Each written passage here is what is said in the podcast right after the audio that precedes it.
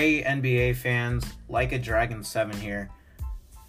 Coming at you guys with another NBA podcast. This time I'll be talking about the playoffs. And we'll start off by going through the Eastern Conference and talking about the first and 8 seed matchup, which is the Milwaukee Bucks and the Detroit Pistons.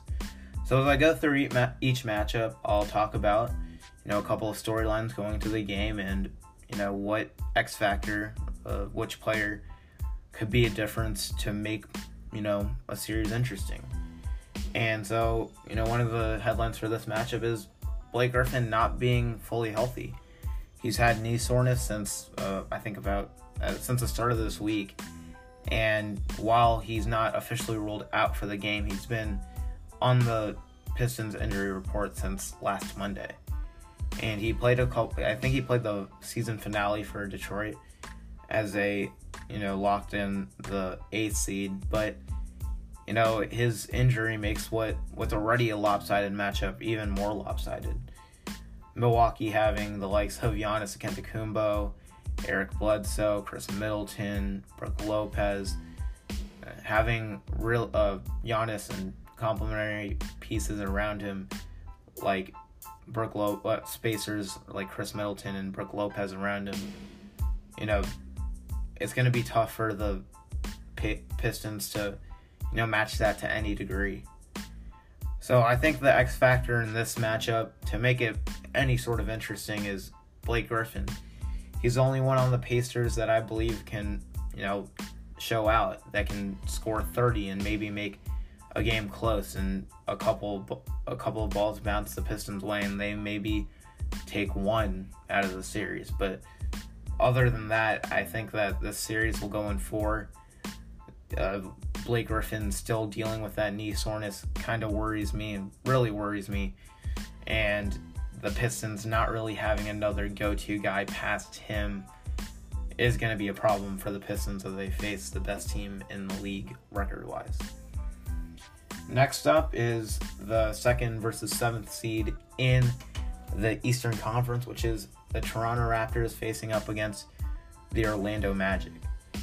And, you know, the Magic at the start of the season drafted Mo Bamba, another long player, added to their hopes of matching him up with an ultra long lineup of having him, Jonathan Isaac, Aaron Gordon on the floor at the same time, at filling up the three, four, and five spots, and basically being able to stretch out their arms and able to, you know, make up the size, the width of the NBA court.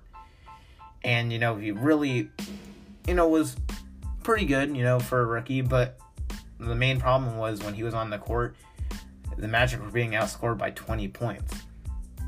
And ever since they lost him uh, in February, they've only lost 10 games since. And you know the Magic have zoomed from middling around within the in in the playoff matchup to securing us the Southeast Division two days before the the season ended. However, uh, no matter how hot the Magic were going to come into the series, they were going to face one of the top teams in the league.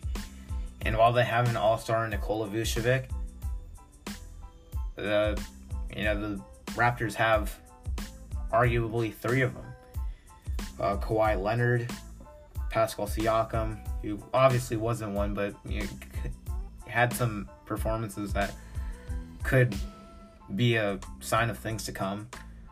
Kyle Lowry, you know, the three players that have really shown out this season. And you know, they they're not facing the Toronto Raptors of old, which you know at any point could have imploded when it was just DeMar DeRozan and Kyle Lowry just kind of middling around with a really good bench, and that's going to be a problem for the Magic. And the player that can make things interesting is a former Toronto Raptors player that is now playing off the bench for the Orlando Magic in Terrence Ross. In their aforementioned tear since February. He's averaged 17 points off the bench. And if Terrence Ross can do what he's done a couple times this season, uh, more than a couple times this season, and you know explode for maybe you know get hot and score you know 30 points off the bench, that could be a huge spark for an Orlando team that isn't that great offensively and probably more than likely will have trouble stopping the Raptors on the other end. So they're not going to, even though their run has been built off, you know, what's mostly that which was mostly an easy schedule and being able to stop low def, low scoring offensive teams and the Knicks and the Hornets and the Cavs, they're not going to be able to do the same against the Raptors. And if they're to hope, if they hope to take this series any further than four, I think they're to have to score pound, pound for pound against the Raptors and hope something, you know, comes their way. So even if, you know, something like that happens, I believe at, at best for the Magic that they can take the series to five. Next up, I'll be talking about the Sixers versus the Philadelphia Sixers versus the Brooklyn Nets. And in this 3v6 matchup, it's a team that's missing Joel Embiid for the time being versus a team that has had a resurgence after the after some two very disappointing seasons. D'Angelo Russell really showed out, and the team around him kind of uh, really rallied behind him. And the Nets, you know, they've shown they've had some really crazy games this year. You know, there was this one amazing game I saw live where they were down around seven points with a minute left against the Houston Rockets when James Harden was just hitting everything for the Rockets. And they tied up the game in a minute and exploded in overtime to win by, I think, like eight. You know, this Nets team has had some really fun games and they've built their playoff pushing season off a fast paced team. And the problem is they're going to face another team like that in the Philadelphia Sixers. The Sixers have gone through the season, you know, just adding talent. They started off the season with only two stars, and then early in the year they got Jimmy Butler, and then at the trade deadline they got Tobias Harris. And while in my opinion I don't think these moves will take them to the finals, it'll definitely get them past the first round.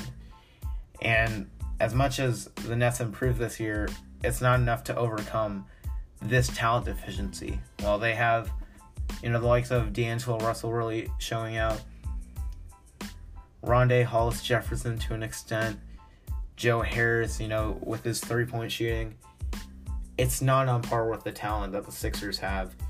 And even without Joel Embiid uh, for at most, I think the first game, I'm not entirely sure of his availability for the series. I think the Sixers take this in four. And the final series in the Eastern Conference I'll be talking about is the four versus five seed seeds facing off in the Boston Celtics and the Indiana Pacers. And, you know, the Boston Celtics throughout the year have been, you know, plagued with questions about are they ever going to figure themselves out? You know, there's so much talent on this roster. They took the Cavs to seven last year in the Eastern Conference Finals, and now they're struggling to, you know, even get home court in the first round. And you know, you with the very maddening, you know, middle of the road, you know, just tr- struggling to stay over 500 throughout the year. And then they kind of showed some identity with Gordon Hayward, you know, kind of showing out late in the season. And he'll, he'll be the X factor for the series against the Pacers and probably the whole playoffs for the Celtics. You know, the Pacers are to have a struggle.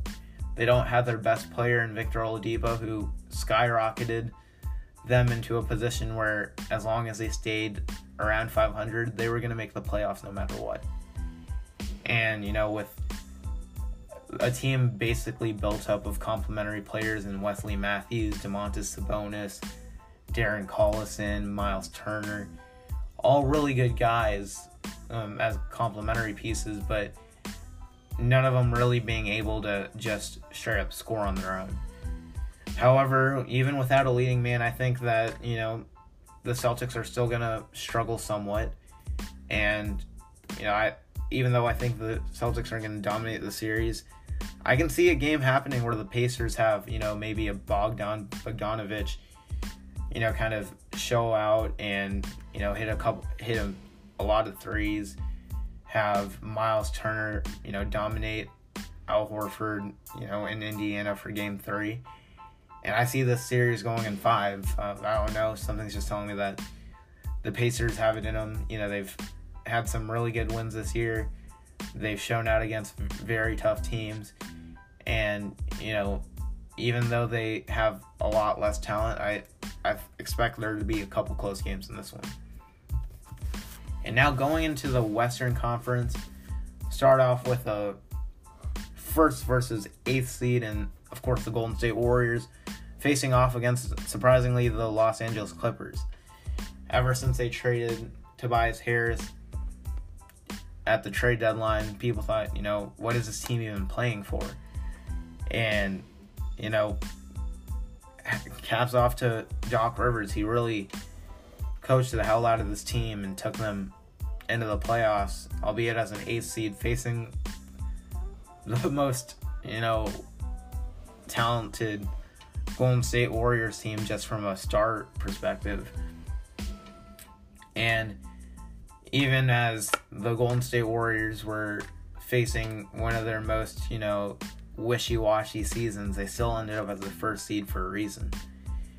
And with the Clippers not having a set star, you know, their only hope, in my opinion, for to at most the, the best case scenario for the Clippers is to get the series to five. And the man who can do that is Lou Williams. At, coming off the bench, he goes on scoring tears. I think he's gone over 30 points at least five times this season.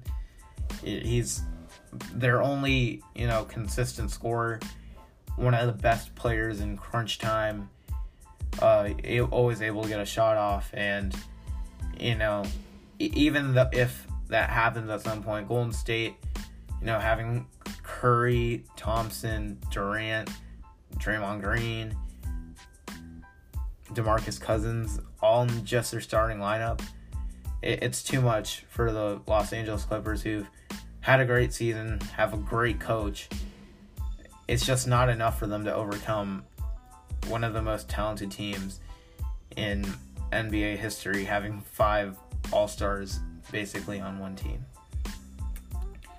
Next, um, the two versus seventh seed in the Denver Nuggets versus the San Antonio Spurs. I think this is going to be a really interesting series. It's going to answer a lot of questions. Uh, uh, well, one question in particular is Denver good enough to compete? Last year, they lost a playing game against the Minnesota Timberwolves, and they greatly improved over the season. For most of the season, being the first seed in the West and showing that they actually have defense now um, after one of the worst defenses last year in the league, and ha- having one of the worst defenses last year in the league, and they're going to be facing a pretty tough opponent. They're facing a really well coached Gregg Popovich squad that has, even though they don't have Kawhi Leonard anymore, they still have DeMar DeRozan and LaMarcus Aldridge and this series is going to be interesting. Um, I think that from a pure talent standpoint, Denver has everything that they need. Uh, they got Jamal Murray, uh, one of the the best passing big in Nikola Jokic, and a bench that you know, really showed out in a very injury plagued season, having to having to play players like Torrey Craig, uh, which who who was a G leaguer, I think, I believe last season or a second round pick, something like that, and he was able to thrive with Denver's pass around system, uh, you know, Warriors like play. Uh, unselfish basketball. It's gonna be really fun to watch. Uh, the team that basically started, you know, uh, the Warriors revolution in the San Antonio Spurs versus a team that adopted it this season and worked really well with it in the Denver Nuggets. And while I think that Gregg Popovich will make a difference, I think his only difference will be keeping games close.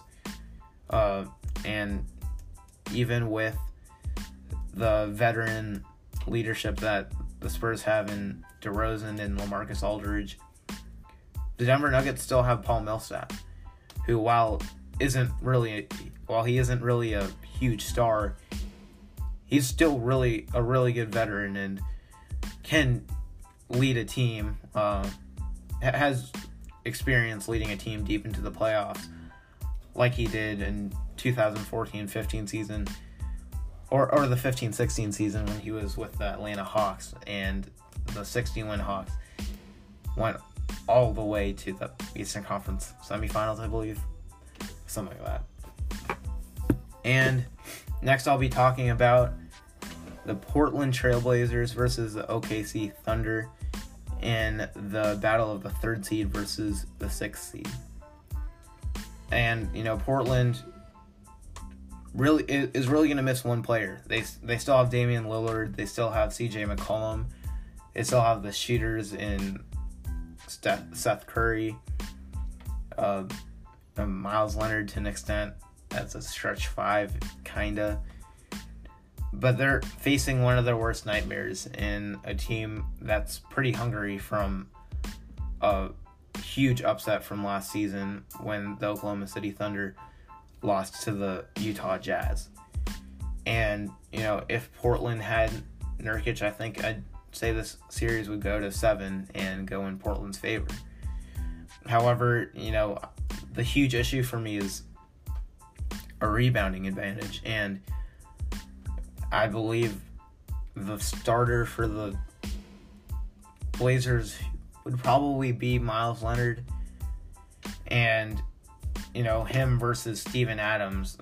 I don't know about you, but I think Steven Adams would win that 9 out of 10 times, if not 10 out of 10 times, eh, whenever going up for a rebound. And while Portland, you know, is the third seed, you know, they're facing a team that started off the season hot, you know, may have gone out of the All Star break stumbling, still struggling to find their identity, struggling to find their identity. But I still believe that you know talent wins out, and I trust a trio of stars uh, of stars, semi stars, and uh, a, a semi star in Stephen Adams over Damian Lillard and CJ McCollum. And, you know, Russell Westbrook Paul George, Stephen Adams. I'd say even a semi-star with uh, Dennis Schroeder, who's shown to be a really good pickup for them after in the trade for Car- uh, that sent away Carmelo Anthony. I think OKC will revenge, avenge their loss from last season, and take this series in six. And finally, I'll be talking about the fourth versus fifth seed in the West, and this series is going to be the Houston Rockets versus the Utah Jazz, a repeat of last year's Eastern Conference semifinal. And you know, I I think it's going to have the same the, the same result. You know, Utah unlike last year, you know, isn't coming to the playoffs as hot as they were last year. They weren't coming in with so much momentum. And, you know, against the Rockets team that's going into this series being the second best defense since the All Star break, I think Utah won't be able to overcome that. You know, they're they have pretty good they have really good players. They have Donovan Mitchell, They have Rudy Gobert. They have Ricky Rubio to an extent, who's good. You know, he's a very good player. But when you look at Houston, who's really gelled together, you know, they have Chris Paul, they have James Harden, they have Clint Capela, who kind of dominated the last. Well, I wouldn't say dominated, but you know, outplayed Rudy Gobert last season, and I I believe he's gotten a little bit better. You know, not marginally, not to the point where Clint Capela is one of the top five centers in the league, but I still believe that he's shown it some improvement in the pick and roll. You know, the Rockets defense as a whole got better with him. Um, you know, in the lineup. It's going to be tough, and I, I think a major problem, especially with Utah, is not having a second scorer, you know, a secondary scorer. You know, with the Rockets, it's not as big of a deal. You know, you have, you know, you have James Harden, you know, have having a amazing scoring season, but you have Chris Paul behind him, Eric Gordon, guys who can get you know high at any point, lob machines, and Kenneth Faried and Clint Capela you know, the, the Rockets have set scores, uh, not set, but I'd say inter- reliable, interchangeable scores from time to time uh, behind Harden. And in my opinion, you just can't say the same about the Utah Jazz. Yeah, they have, you know, Joe Ingles maybe, but, you know, he's not really as good, you know, especially in the regular season as he was last year.